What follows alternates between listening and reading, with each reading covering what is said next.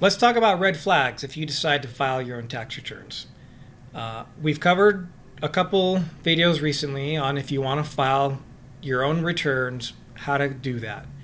So now let's make you aware of certain red flags because red flags means you get audited. That's what the red flags are referring to. Now, I did a video last year.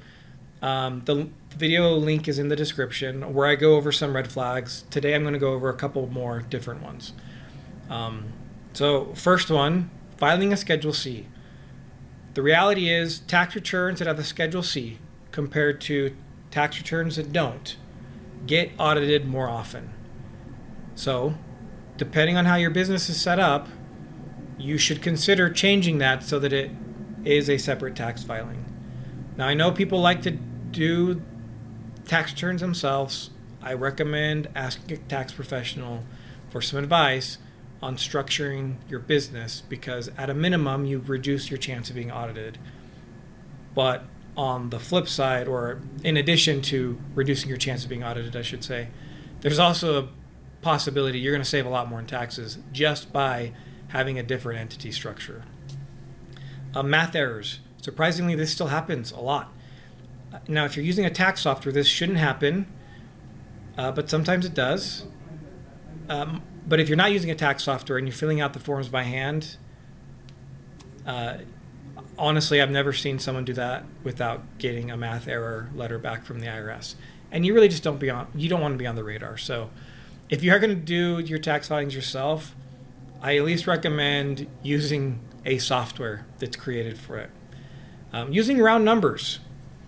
So, um, sometimes I'll ask a client, "Hey, I need your business profit and loss statement. So I need all your income, I need your expenses," and they'll come back and give me their profit and loss statement, and all their expenses end in zero zero.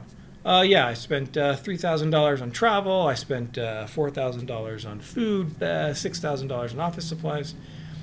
Look, I know that they know that I know they made up those numbers. And if me and the client know that, the IRS knows that too. Um, using round numbers, not a great idea. It, enhances your, it increases your chance of being audited and then submitting an incomplete tax return. If you are missing something, that is almost a guaranteed way for the IRS to audit you. And the ones that I've talked about, filing a Schedule C, math errors, using round numbers, uh, not filing a complete tax return, so something's missing, that is all picked up by the IRS computer. So it, it's automatically going to get picked up. A human doesn't even have to look at that for them to generate notice to themselves like, oh hey, this client, mm, we might have to look at what they're what they have going on. So if you use tax software, the chances of you filing an incomplete return go down compared to filling out the forms by hand, but at the same time, that's not always a guarantee. Uh, using a tax professional will help it so will help you so that there might be some forms that need to be filed along with whatever else you have going on in your situation that you may not know need to be filed. So, obviously, we are in the business of as tax professionals, so I'm biased, but I think it's always a good idea to get some tax professional advice, even if you want to file your return by yourself. Um, but hopefully, the last year's video and this video, you can eliminate some of the red flags if you're going to do it from start to finish. We do have a free tax packet also in the uh, link in the linked in the description below. Uh, it goes over business structure, deductions, uh, things things like that. It's free, so feel free to check it out. And remember, the IRS doesn't care if you're not a tax professional. They will come after you if you make a mistake.